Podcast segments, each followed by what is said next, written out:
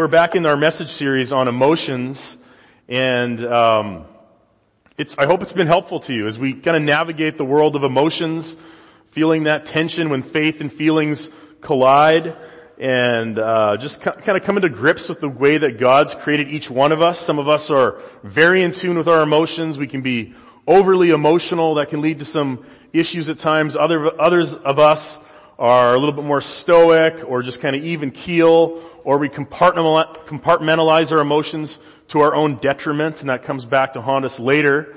Uh, but we've been looking at a variety of emotions in the last few weeks. We looked at sadness, fear and courage and how that works together, joy, last week an excellent message by Pastor Dennis on love, and this week we are going to look at hurt, specifically healing from hurt.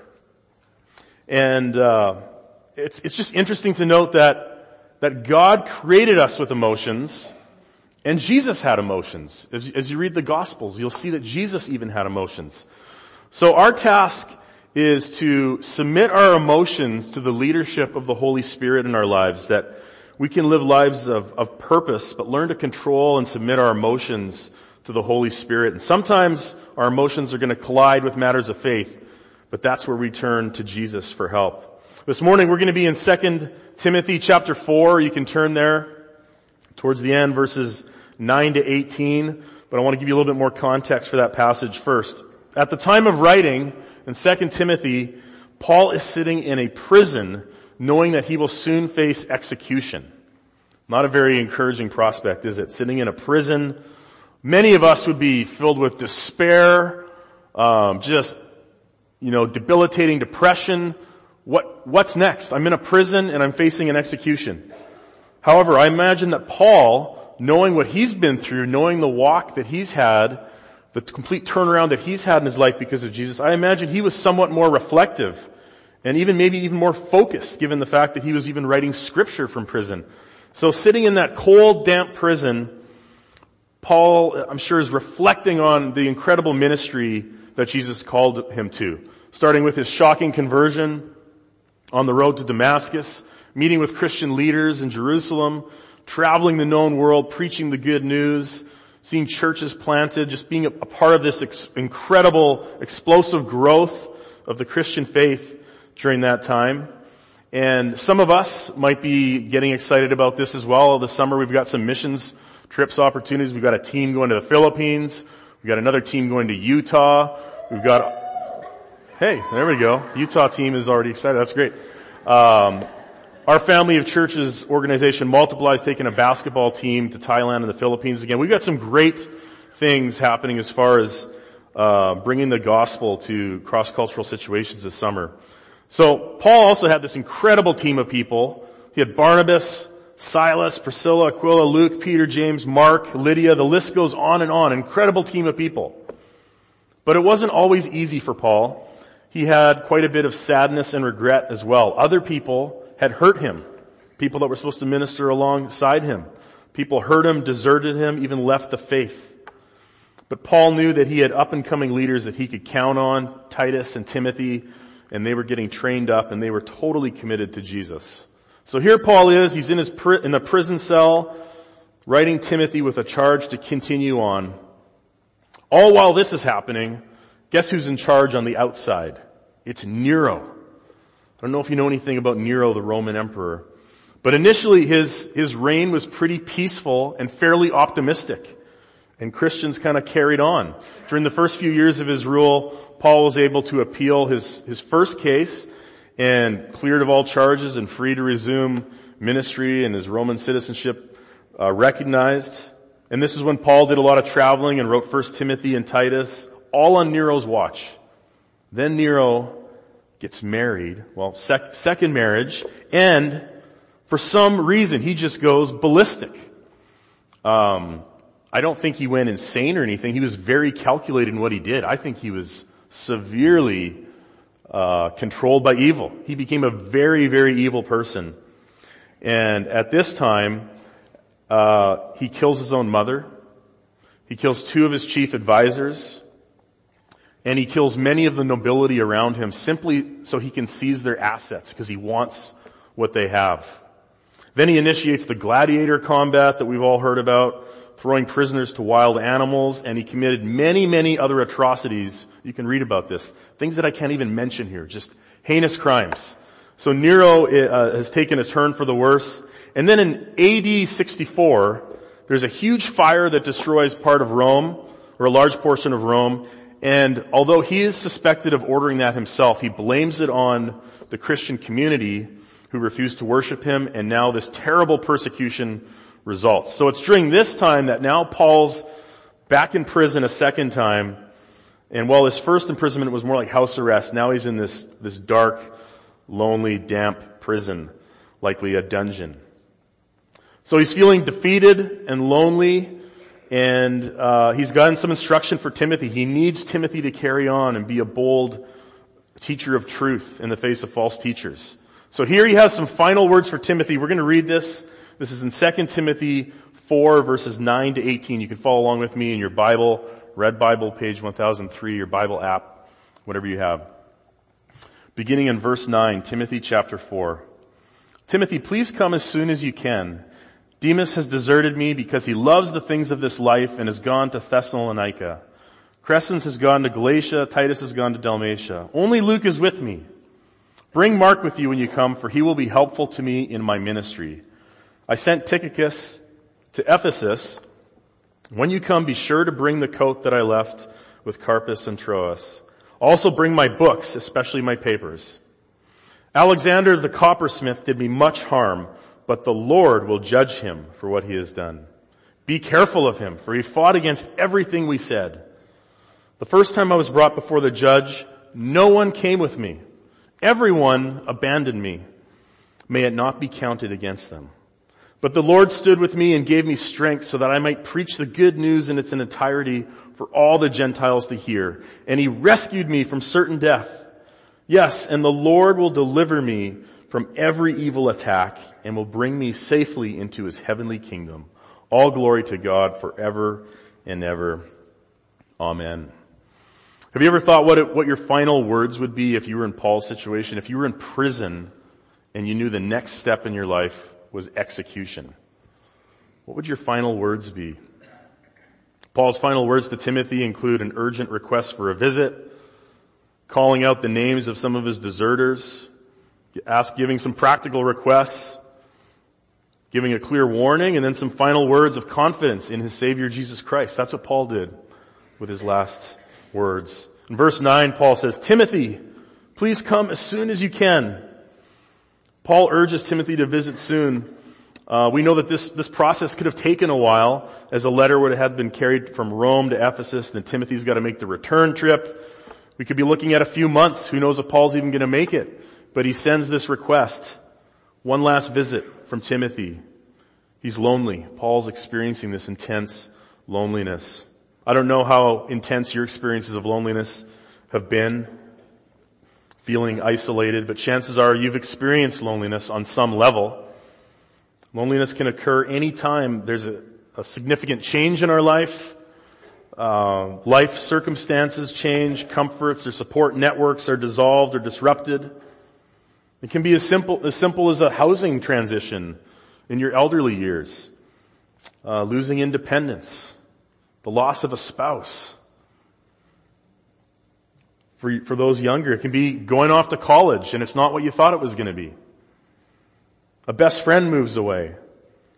Maybe you consciously distance yourself from a group, of, a group of friends, or maybe they tell you to hit the road. You've, you've kind of kicked out of your inner circle of friends.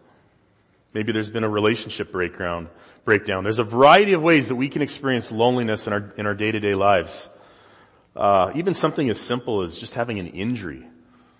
Uh, on the screen is a a shorter summary of some of my injuries that I've had. So chronic ankle sprains, high school, basketball did this to me. Lots of ankle sprains. Uh, first concussion, football. That's when I changed. I I didn't want to be. I was a running back. I got rocked at the goal line concussion. Next year, free safety. No problem. Just hit other people. Um, three shoulder surgeries and then an Achilles tendon rupture, which, uh, although I wish that was, you know, doing something fun like dunking over someone, it was, it was playing slow pitch of all things. out here on the field a few years ago. Uh, Achilles tendon rupture. When I had that Achilles tendon rupture, it was on my right ankle, so I couldn't legally drive. Not covered by insurance. I mean, I could have driven, but I didn't want to. I had a young family. I don't want to all of a sudden get in a wreck and it's all on me. So I didn't drive. I couldn't walk for a number, I think the first six weeks because of the surgery. So it was a lot of time just in the living room. Jen's gone. We had one kid at the time. They're off doing their, just kind of alone. Can't even drive where I want to drive. Can't go where I want to go. Kind of a simple little, little example, but just, just to let us think about loneliness can hit us at any time in life. No matter what's going on. Just something simple like an unexpected injury. And you can really battle loneliness. It's really real in our lives. We're so connected. We're more connected than ever with social media today, but we're connected in shallow ways. We can be very connected and be very, very lonely at the same time. So now Paul's in prison, and this type of loneliness is on a whole new level, but he notes some other hurts that have contributed to his loneliness as well. Look at verse 10. Demas has deserted me because he loves the things of this life and has gone to Thessalonica. See, Demas had been one of Paul's co-workers. He's mentioned in Second, in Second Corinthians, Colossians, Philemon, but he deserts Paul. Why? Because he loved the things of this life. Other translations say because he loved this world. In other words, he loved the worldly values and the worldly pleasures at his fingertips. There's a couple of different ways that we can love the world. We can love the world rightly. We can love the world as God created it as it could be if it were rescued from sin and evil and if God's justice ruled, or we can love the world for what it has to offer in terms of sin, power, and pleasure, even if gaining that hurts other people. So my question for us today is how are we loving the world? Are we, are we actively loving the sinful aspects of the world that we're supposed to avoid? This can kind of creep into our lives. None of us are um, excluded from that from that temptation? How are we loving the world today? As an aside, Paul's not criticizing the other two in this verse. They left for other ministry assignments. But looking at Demas' example reminds us that each of us is vulnerable to being enticed by this world and what it has to offer each one of us. If you're taking notes today, write this down. Remind and refocus. Remind and refocus. We need to remind ourselves that the world is not our home. We're just passing through. Look at Hebrews and 1 John. For this world is not our permanent home. We are looking forward to a home yet to come. For a home yet to come.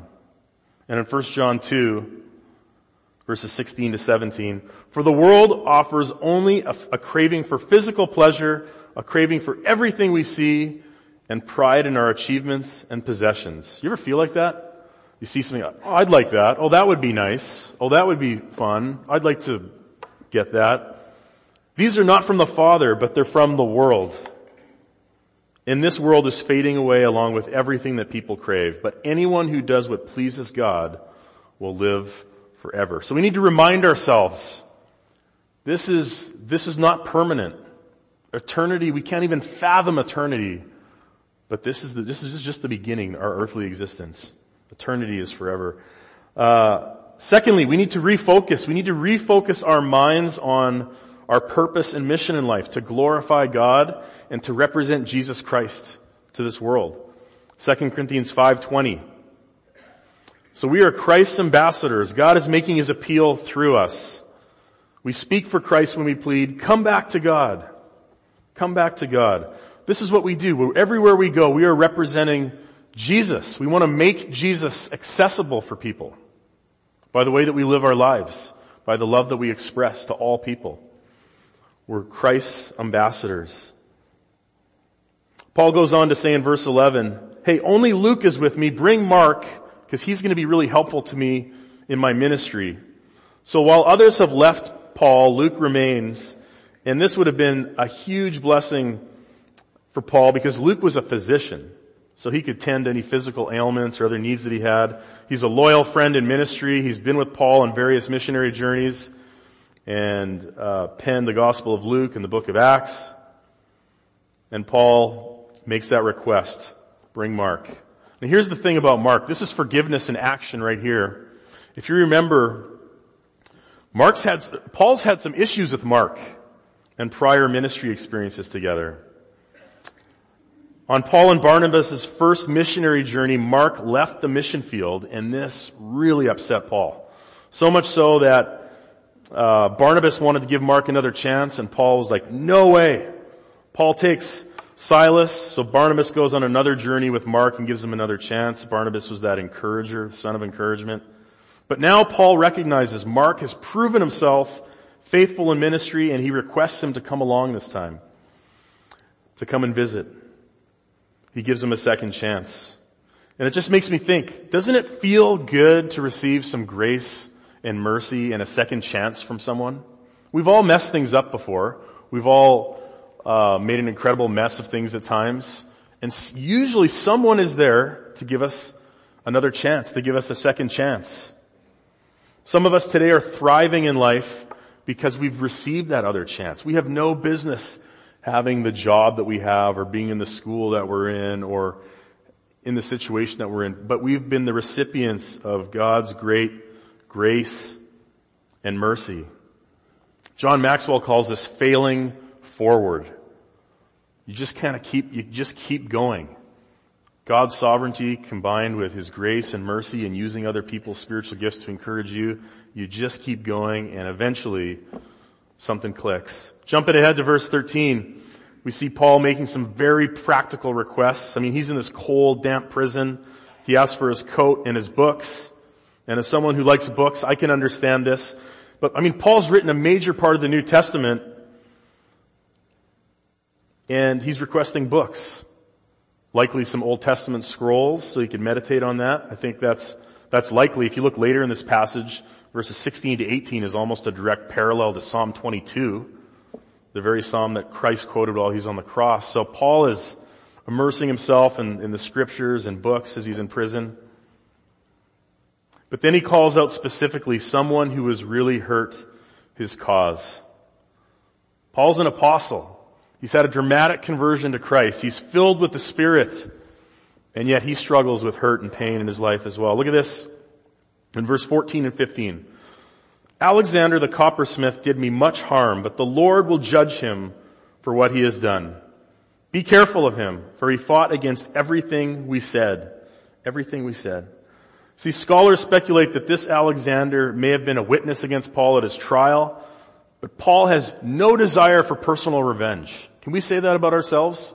When somebody wrongs you, what's your, what's your initial reaction? Don't you just want to make things right in some way, get, it's so tough. Paul has no desire for personal revenge. He simply wants to warn Timothy to avoid this person or any kind of possible confrontation with him. More importantly than that, Paul simply says, the Lord will judge him for what he has done. Paul doesn't hold a grudge. He just says, the Lord will judge him. I really hope that many of you had a chance to watch March Madness yesterday. Did anybody watch any of these games? Check out this picture here. Um, this was incredible. Okay, this guy's dialing his inner um, Rodman from the mid '90s with his hair, Dennis Rodman haircut. I love it. Uh, he hit the game-tying shot. There was like two seconds left. The ball's in the other team's side of the court, and somehow they get it up. All Purdue had to do was defend half decent. They tied the game. They go. You know how it goes. They go to overtime and they win the game. I was cheering for Purdue. Jen spent some time in the mid, I mean, I guess Virginia's over there too, but I wanted, I wanted Purdue to win. They gave it away. Super frustrating. Incredible shots. Here's the thing about athletes, and if you played sports, you might know this. Sometimes when you're angry, you play better. Sometimes if you have, if you remember something that happened the last game against that team, that gives you a bit of drive, okay? You remember this guy? MJ? The last shot as a Chicago Bull just moves Russell out of the way, puts it down, they win the sixth championship, last shot he ever took as a bull. What you might not know is that MJ literally had a permanent memory of every little thing that somebody did to tick him off. And he made note of that and he would remember that the next time he played you. Even when he made that shot, as he was doing that, it was kind of automatic for him, but he talks later about things that he was upset about, to, upset at Russell about. So his whole career was fueled by grudges, anger, and that took him to the next level. Now that might work in sports. Hey, it worked, worked for me a little bit, just full disclosure. Playing football, if you're angry, you can, you can, you can, you can play quite well. But, in life, you might think that this works too. And in some respects, it does, but you have to be careful. When you're, when you're angry, that can fuel you. It can fuel you in business, for your business to succeed, for you to get ahead this way or that way, but it comes back to be poison. It doesn't translate like it does in sports. It's, it's very dangerous. So, we have to be careful with that. Grudges are toxic, toxic for Christians. We have to let things go. Paul sets this example for one of the toughest things for a Christ follower to do, to leave your hurt with the Lord. When others hurt us, oppose us, undercut us, betray our friendship, our natural response is to want revenge. And yet revenge and being vindictive do the most damage to us. Our anger and bitterness and unforgiveness, it can just, it can just ruin our lives and cut us off from experiencing the love of God. You may have heard these sayings. Unforgiveness is like drinking poison and expecting the other person to die. Unforgiveness is like drinking poison and expecting the other person to die. How about this? Holding a grudge is like letting someone live rent free in your head. Who's controlling you? When you, you know, when you see that person and that, that twinge of, uh, you know, the grudge, they're in your head. They're not even thinking about that thing that you're upset about. They either didn't know, they didn't know that they offended you, or they've long dealt with it. Um, they're living rent free in your head because of that grudge. So we're not, as Christians, we're not to seek revenge or hold on to unforgiveness. Rather, we want to acknowledge uh, that the people that have hurt us, they're going to give an account to God for their actions. We don't have to go after them. We don't have to seek revenge or hold on to unforgiveness. We can let go of our hurt and leave judgment up to God. Paul even takes this to the next level in the next verse. Let's look at verse 16. The first time I was brought before the judge, no one came with me. Everyone abandoned me. May it not be counted against them. Can you believe that? May it not be counted against them. Not only can Paul say, leave the judgment up to God, he can say, may it not be counted against them. Now I think Paul gets it. I think he realizes that in this, in his context there, the Christians were fearful. I mean, remember Nero, what he was doing? Throwing Christians to wild animals in a coliseum. No wonder no one was there when Paul stood up for his faith. Uh, he, he gets it. No one speaks in his defense. No one stands by his side. But Paul says, may it not be counted against them. Does that sound familiar to you? Remember, Paul is a disciple of Jesus Christ who said from the cross in Luke 23, 34, Father, forgive them, for they don't know what they are doing. Jesus, Paul, us. Can we all say this to people? Our capacity to forgive affects our cooperation with the work of the Holy Spirit in making us more like Jesus. Can you forgive those who have caused the deepest wounds in your life? Remember, forgiveness doesn't mean that you forget or that you condone what was done. It means that you choose not to hold the offense against someone. I'd like to invite the worship team forward. Um, a few a few weeks ago, I mentioned Corrie ten Boom, and she was a Dutch Christ follower who helped her and her family helped many many Jews escape the Nazi Holocaust by hiding them in their in their home. Then they were caught and they were sent to the concentration camp. She lost most of her family members as they were murdered in that concentration camp. Watch this video clip as she details the challenging issue of forgiveness. If you're listening online after the fact, this is on YouTube and it's entitled Corrie ten Boom on Forgiveness. Check out this video.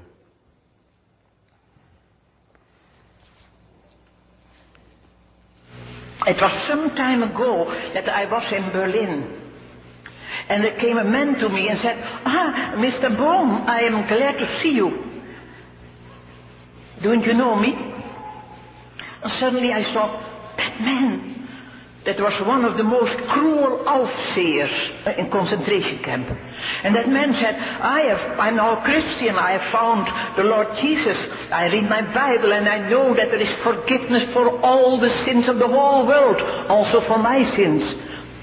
I have forgiveness for the cruelties I have done. But then I have asked God grace for an eh, opportunity that I could ask one of my very victims forgiveness. And Fräulein ten Boom, will you forgive me? And I could not. I remembered the suffering of my dying sister through him. But when I saw, when I experienced that I could not forgive, suddenly I knew I myself have no forgiveness. But I was not able, I could not, I could only hate him. And then I took one of these beautiful texts, one of these boundless resources, Romans 5:5, and thank you, Father, that your love is stronger than my hatred and unforgiveness. That same moment, I was free. And I could say, brother, give me your hand. And I shook hands with him. And it was as if I felt God's love stream through my arms. You never touch so the ocean of God's love as that you forgive your enemies. You forgive? No. I can't either. But he can. So Corrie ten Boom found out that apart from Jesus Christ in her, she could not forgive. So you and I may feel the same way. That's in our own, in our own strength, in who we are alone, we cannot forgive. That's only Jesus Christ in us. As we conclude with the final part of the text today, the apostle Paul finds strength to overcome loneliness, abandonment, every other challenge, strength to forgive, to continue preaching the gospel. He finds this in Jesus. Look at this verse 17 and following. But the Lord stood with me and gave me strength. The Lord stood with me and gave me strength so that I might preach the good news in its entirety for all the Gentiles to hear. And he rescued me from certain death. Yes, and the Lord will deliver me from every evil attack and bring me safely into his heavenly kingdom. He's not talking about being saved from being killed. He's gonna die. He's gonna be murdered. He's gonna die a martyr's death. He's talking about the evil spiritual attacks. He is safe in the hand of Jesus. He's spending eternity with Jesus. All glory to God forever and ever. Amen. The Greek word used for strength in this passage literally means God infused Paul with strength. God infused Paul with strength. This week at Alpha, we were talking about being filled with the Holy Spirit. Just in the span of three chapters, the apostle Peter in the book of Acts is filled with the Holy Spirit three times. This can happen again and again. We need a fresh touch from God many times throughout our life. We need to be infused with God's strength. We need to be infused with a fresh touch from the Holy Spirit. Infused with God's strength and full of the Holy Spirit, Paul knows that he will be delivered from every evil attack and be with Jesus for eternity. Listen, we're not in a physical prison today, but prison comes in a lot of different forms. What prison are you in today? Are you in the prison of abandonment, loneliness, of unforgiveness, a debilitating illness, addiction? Let's come to Jesus as we worship. As we close and worship, let's come to Jesus and let's give, give over the prison that we're in. Let's experience His peace. Let's ask Him to infuse us with the kind of strength that He gave the apostle Paul. Let's heal from hurt because of Jesus. Let's pray. Father, we're just so incredibly thankful for your son, Jesus, for him laying his life down for us. Holy Spirit, we thank you for your presence. Infuse us with your presence. We can't forgive on our own. We can only do this because of your presence within us. Jesus, we have so many struggles and hurts and pains and things that we hold on to in our lives. We're so susceptible to anger, to addiction. We need you. As we worship today, God, we, we say we turn away from those things that cannot bring healing to our lives and we turn to you. Holy Spirit, come today and fill us with the healing spirit of Jesus, we pray in Jesus' name. Amen.